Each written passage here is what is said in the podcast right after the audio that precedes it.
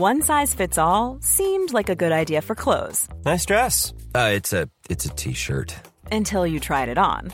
Same goes for your healthcare. That's why United Healthcare offers a variety of flexible, budget friendly coverage for medical, vision, dental, and more. So, whether you're between jobs, coming off a parent's plan, or even missed open enrollment, you can find the plan that fits you best. Find out more about United Healthcare coverage at uh1.com. That's uh1.com. Everyone knows therapy is great for solving problems, but getting therapy has its own problems too, like finding the right therapist, fitting into their schedule, and of course, the cost. Well, BetterHelp can solve those problems. It's totally online and built around your schedule. It's surprisingly affordable too. Connect with a credentialed therapist by phone, video, or online chat, all from the comfort of your home. Visit betterhelp.com to learn more and save 10% on your first month. That's BetterHelp, H E L P. Ryan Reynolds here from Mint Mobile. With the price of just about everything going up during inflation, we thought we'd bring our prices down. So to help us, we brought in a reverse auctioneer, which is apparently a thing. Mint Mobile unlimited premium wireless. Ready to get 30, 30, bit to get 30, bit to get 20, 20, 20, bit to get 20, 20, bit to get 15, 15, 15, 15 just 15 bucks a month. So, Give it a try at mintmobile.com slash switch. $45 upfront for three months plus taxes and fees. Promo rate for new customers for limited time. Unlimited more than 40 gigabytes per month. Slows. Full terms at mintmobile.com. Hello, and welcome to Voices from the Battlefield, part of Waterloo Remembered. In this extract, the historian Robin Thomas reads from the recollections of James Anton. Well, my name is Robin Thomas, and I've chosen to read an extract on the Battle of Quatre Bras by James Anton of the 42nd Royal Highlanders. This is from his memoir entitled Retrospect of a Military Life During the Most Eventful Periods of the Last War, published in Edinburgh in 1841. Anton had joined the militia in 1803 and then transferred to the 42nd Highlanders and joined the regiment in the peninsula in September 1813. So he takes part in the battles in the Pyrenees and the south of France before proceeding to Belgium in 1815. The regiment is quartered in Brussels just before marching to Quatre and this is where the account starts. On the morning of the 16th of June, before the sun rose after, over the dark forest of Soignes, our brigade, consisting of the 1st, 44th, and 92nd Regiment, stood in column, Sir Denis Pack at its head, waiting impatiently for the 42nd, the commanding officer of which was chidden severely by Sir Denis for being so dilatory. We took our place in the column, and the whole marched off to the strains of martial music and amidst the shouts of the surrounding multitude. We passed through the ancient gate of the city, and hundreds left it in health and high spirits who before night was were lifeless corpses on the field to which they were hastening. As we entered the forest of Soignes, our stream of ranks following ranks in successive sections moved on in silent but speedy course, like some river confined between two equal banks. The forest is of immense extent, and we continued to move on under its welcome shade until we came to a small hamlet or auberge, embosomed in the wood to the right of the road. Here we turned to our left, halted, and were in the act of lighting fires on purpose to set about cooking. We were flattering ourselves that we were to rest there until next day, for whatever reports had reached the ears of our commanders, no alarm had yet rung on ours. Some were stretched under the shade to rest, others sat in groups draining the cup, and we always loved a large one, and it was now almost emptied of three days' allowance of spirits, a greater quantity than was usually served out at once to us on a campaign. Others were busily occupied in bringing water and preparing the camp kettles, for we were of the opinion, as I have already said, that we were to halt there for the day. But hark, a gun, one exclaims. Every ear is set to catch the sound, and every mouth seems half opened, as if to supersede the faithless ear that doubts of its hearing. Again another and another feebly floats through the forest.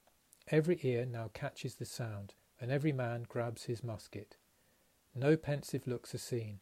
Our general's weather beaten, war worn countenances are all well known to the old soldiers, and no throb of fear palpitates in a single breast.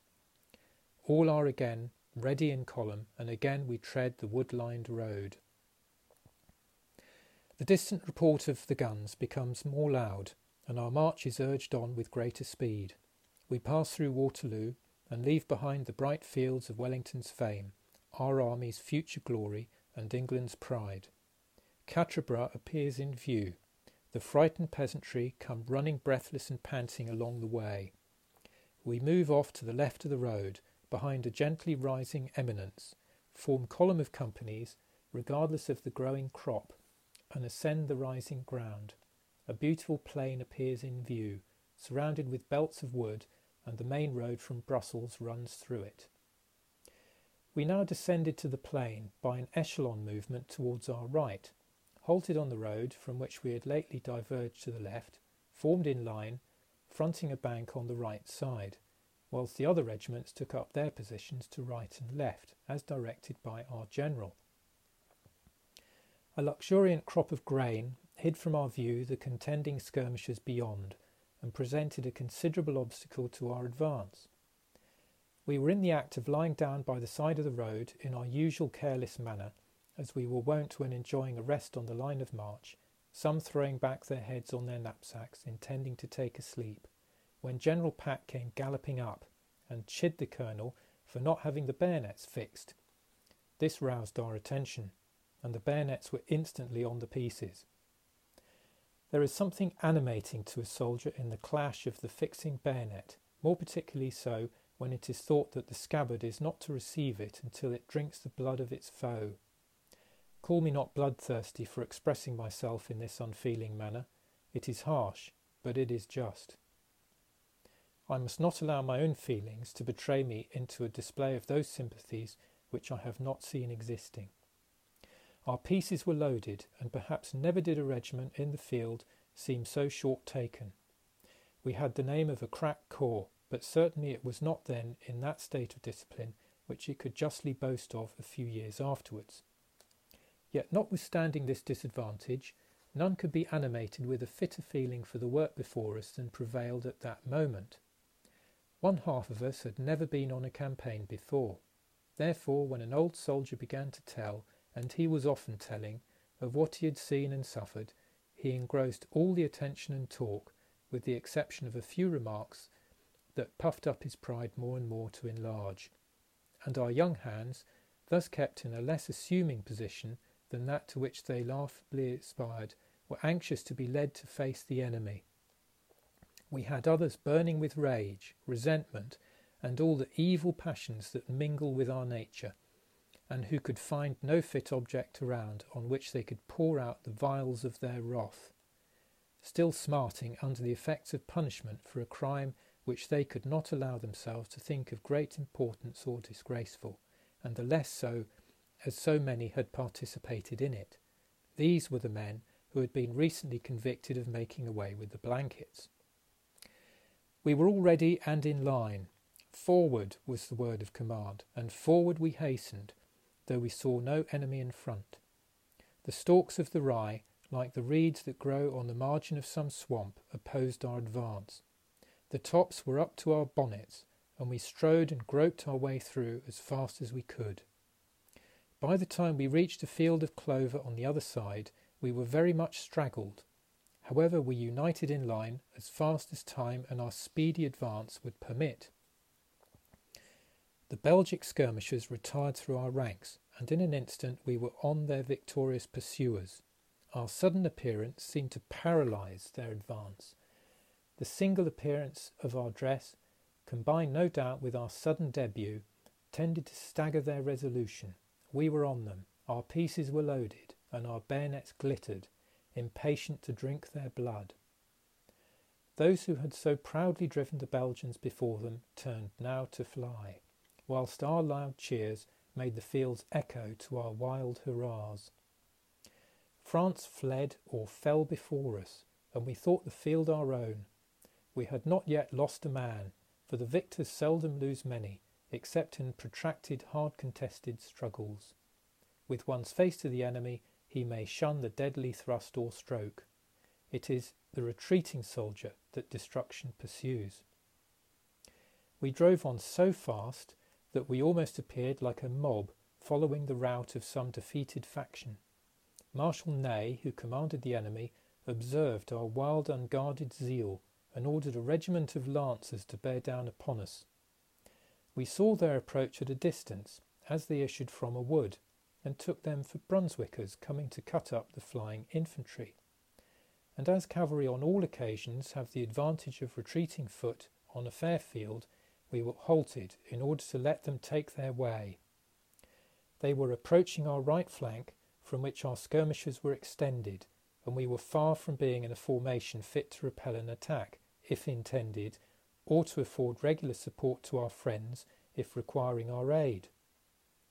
I think we stood with too much confidence, gazing towards them as if they had been our friends, anticipating the gallant charge they would make on the flying foe, and we were making no preparative movement to receive them as enemies, further than the reloading of the muskets until a German orderly dragoon galloped up, exclaiming Franchi, Franchi, and wheeling about galloped off. We instantly formed a rallying square. No time for particularity, every man's piece was loaded, and our enemies approached at full charge. The feet of their horses seemed to tear up the ground. Our skirmishers, having been impressed with the same opinion that these were Brunswick cavalry, fell beneath their lances, and few escaped death or wounds. Our brave colonel fell this time, pierced through the chin until the point of the lance reached the brain. Captain, now Major Menzies, fell, covered with wounds, and a momentary conflict took place over him. He was a powerful man, and hand to hand more than a match for six ordinary men. The grenadiers, whom he commanded, pressed round to save or avenge him, but fell beneath the enemy's lances. Of all descriptions of cavalry, certainly the lancers seemed the most formidable to infantry, as the lance can be projected with considerable precision and with deadly effect, without bringing the horse to the point of the bayonet. And it was only by the rapid and well directed fire of musketry that these formidable assailants were repulsed.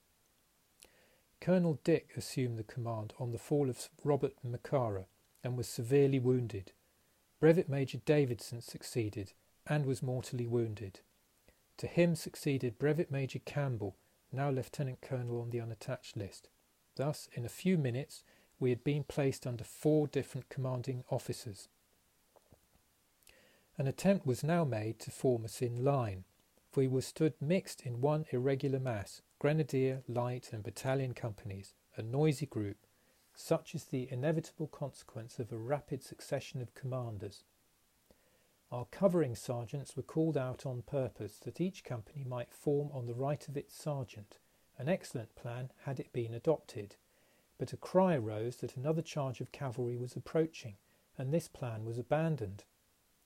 We now formed a line on the left of the grenadiers, while the cavalry that had been announced were cutting through the ranks of the 69th Regiment.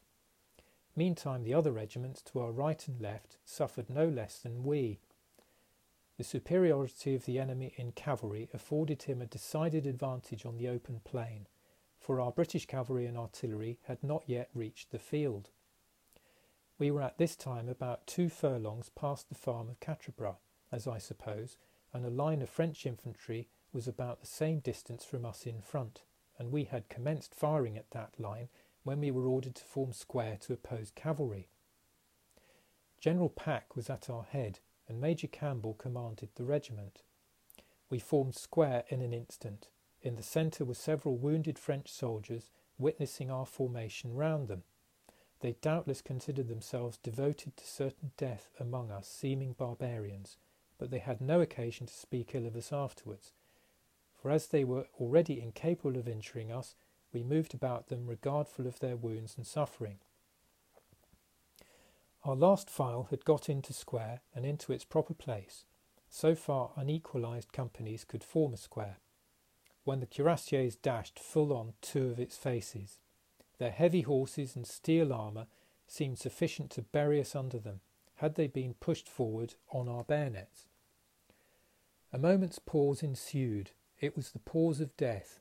General Pack was on the right angle of the front face of the square, and he lifted his hat towards the French officer, as he was wont to do when returning a salute.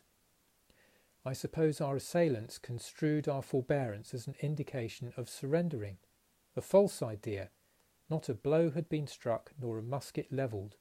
But when the general raised his hat, it served as a signal, though not a preconcerted one, but entirely accidental.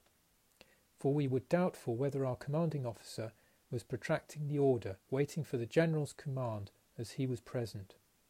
Be this as it may, a most destructive fire was opened. Riders, cased in heavy armour, fell tumbling from their horses.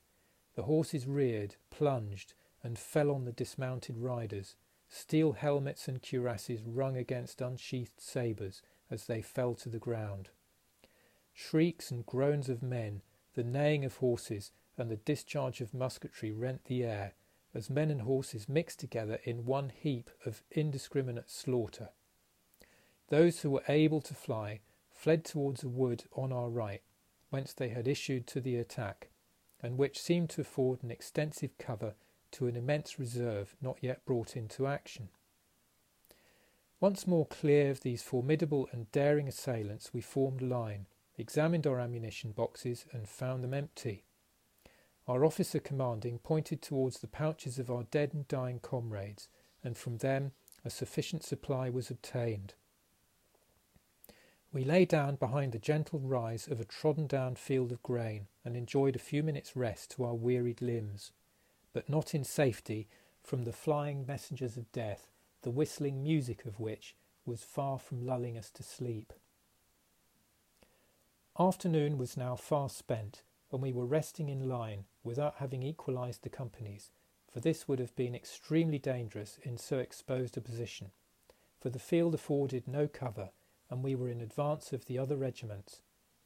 The enemy were at no great distance, and, I may add, firing very actively upon us. We had wasted a deal of ammunition this day, and surely to very little effect, otherwise every one of our adversaries must have bled before this time. Our commanding officer cautioned us against this useless expenditure, and we became a little more economical. Our position being, as I have already observed, without any cover from the fire of the enemy, we were commanded to retire to the rear of the farm, where we took up our bivouac on the field for the night. That was the historian Robin Thomas reading from the recollections of James Anton. And you can follow Robin on Twitter at Robin Thomas 1000. Stay tuned to the Napoleonicist, where more instalments of the Voices from the Battlefield series will be released throughout the day.